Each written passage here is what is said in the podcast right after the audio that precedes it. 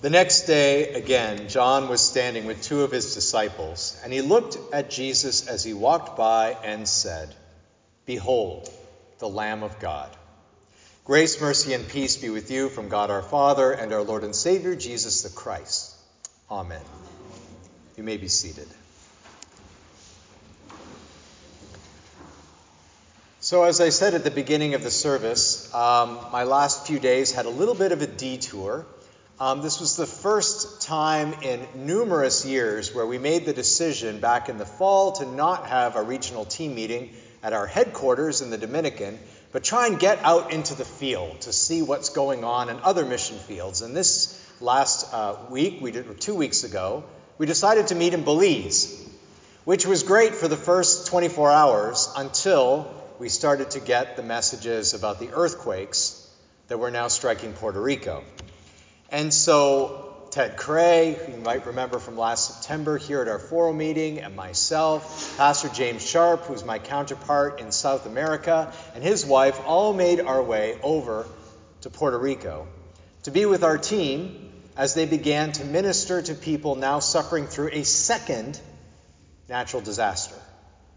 Puerto Rico, of course, is still recovering from Hurricane Maria, and we are only in the middle of our church body's 4-year disaster response plan for ministering to the needs of the people of the island as they recover.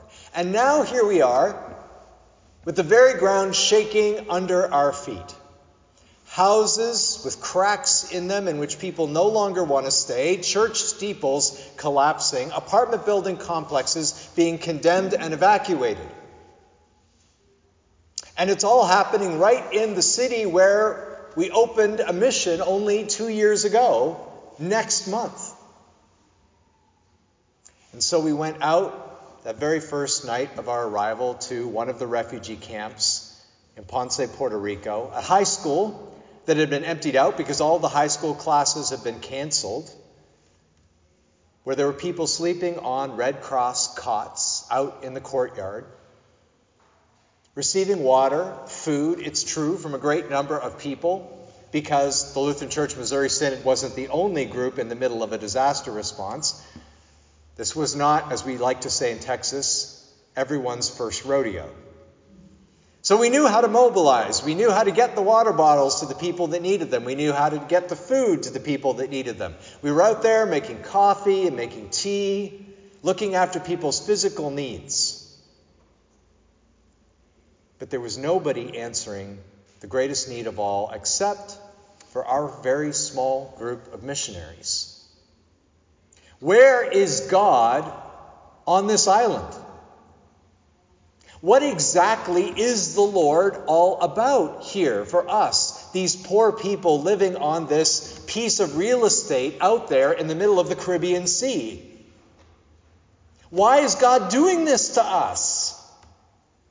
A Category 5 hurricane, the loss of most, if not all, of our forests, doctors and lawyers and teachers and professionals who've all packed up and left for the mainland. And the rest of us, these handful of people left behind, now get hit with earthquakes, which, by the way, are not over. The largest one did happen a day and a half before we arrived, and even as I was talking with two of our missionaries outside of one of our missionaries' homes in Ponce, mid-conversation, they both looked at me and said, "Here we go again." Now, I have to freely admit, I am very earthquake insensitive.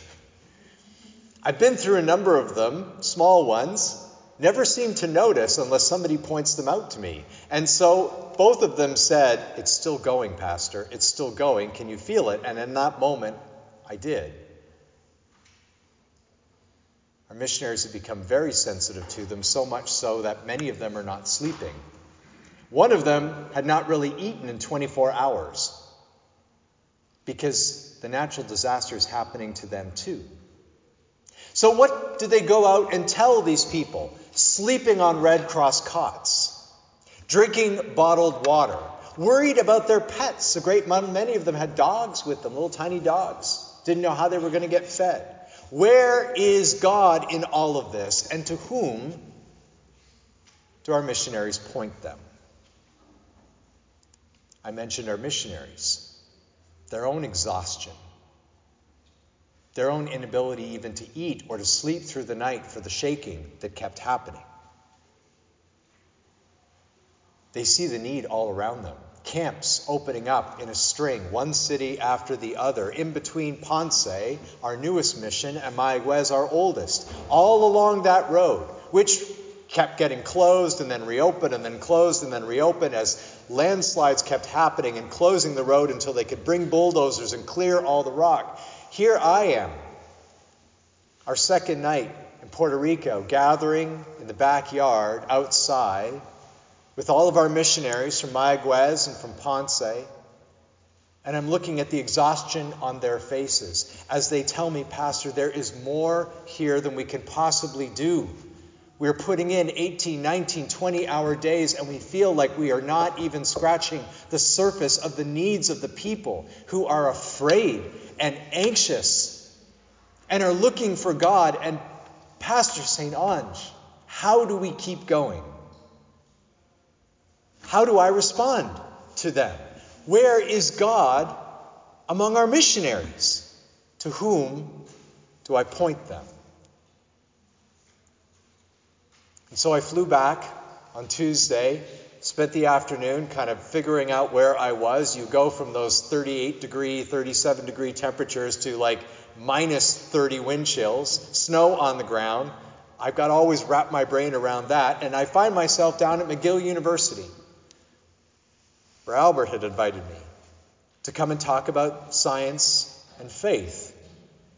And here I am listening to these students whose questions are numerous.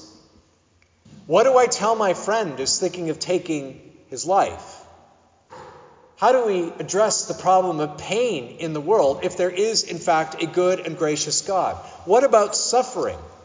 What do we do with the Old Testament and the God who is constantly asking for the destruction of cities and peoples, wholesale slaughter, even of women and children? Is God logical, Pastor? How do I respond? Where is God in the questions being asked by Christian and non-Christian students at our own universities in our own city? To whom do I point them? And I look at all of you here this morning. This is not Iowa. This is Montreal, Quebec, and it is the mission field. This is one of the most unchurched cities in North America. And so I know that all of you have non-Christian friends, non-Christian neighbors, probably even non-Christian family members. What do you say to the man whose aunt has just been diagnosed with cancer? To the woman who has just lost a beloved sister suddenly, way more suddenly than they expected? What do you say to the parents whose child has turned their back on them and left them alone? How do you respond to these people? To whom do you point them? And so the next day, again, John was standing with two of his disciples, and he looked at Jesus as he walked by and said, "Behold, the Lamb of God." John could have done any one of a number of things. He's a big preacher. People are coming from Judea, from Galilee, probably from down the Gaza, from the Philistine territories, maybe from even further away. He is the hot commodity in Israel at this point of time. He is such a hot commodity that most of the secular historical sources of the time have more to say about John than Jesus.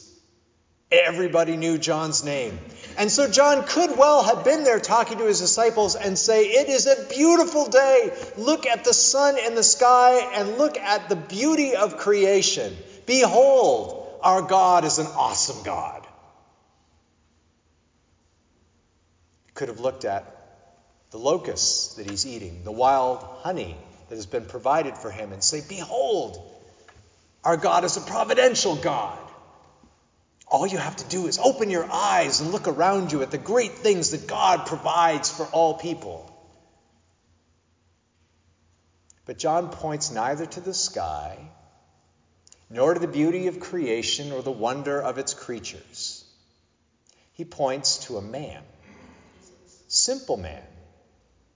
Parvati jumping to the punchline because it's so easy, and yet it is so misunderstood and forgotten by Christians when they're trying to figure out, when I'm talking to all these people and friends and neighbors and the earthquake survivors and missionaries, that that's the man to whom we point. If it was good enough for John the Baptist, is it not indeed good enough for us? Behold, the Lamb of God, who takes away the sin of the world. This is the God to whom we always point in all circumstances, because he is the answer to every question, the solution to every problem, the Savior from every sin. And he is our life in the midst of death. Behold, the Lamb of God, who takes away the sin of the world. You remember the story of Elijah, great prophet Elijah. Elijah is having a particularly great day. His enemies, the priests of Baal, the priests of the master, have been assembled together on Mount Carmel. And there has been a showdown. And God won. And the prophets of Baal have lost. And one would think that Elijah would be in seventh heaven. Finally, everything is going his way. The Lord will once more be worshipped in the land of Israel. People will once more be calling upon the God who has saved his people from slavery in Egypt and brought them to the promised land and given them the promise that they will bring forth a Messiah, not just for Israel, but for all people. But no. The king and the queen decide that Elijah's life is forfeit. He needs to die. So Elijah is on the run, and he finds himself on another mountain, Mount Sinai, the mountain of God. 10 Commandments Mountain, Charlton Heston Mountain, Thunder and Lightning Mountain. And indeed, Elijah gets a light show. We get earthquakes. We get winds. We get all sorts of things happening on that mountain, but none of them hold God. He's not in these things. As great and as wondrous and as literally earth-shattering as they can be, Elijah says God was not in these things. Until finally, Elijah hears a still, small voice. And that's where God is, in his word. The word who became flesh.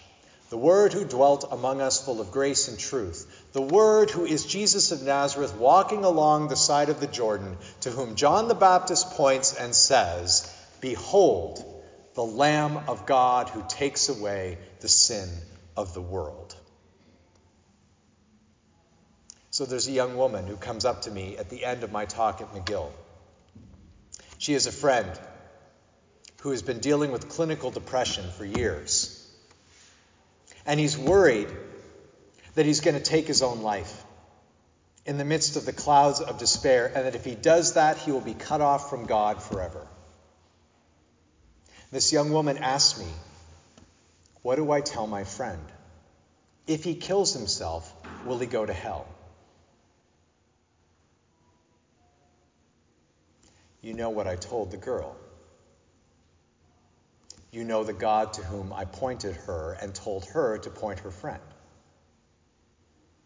The Lamb of God, who takes away the sin of the world. I said, your friend needs good news.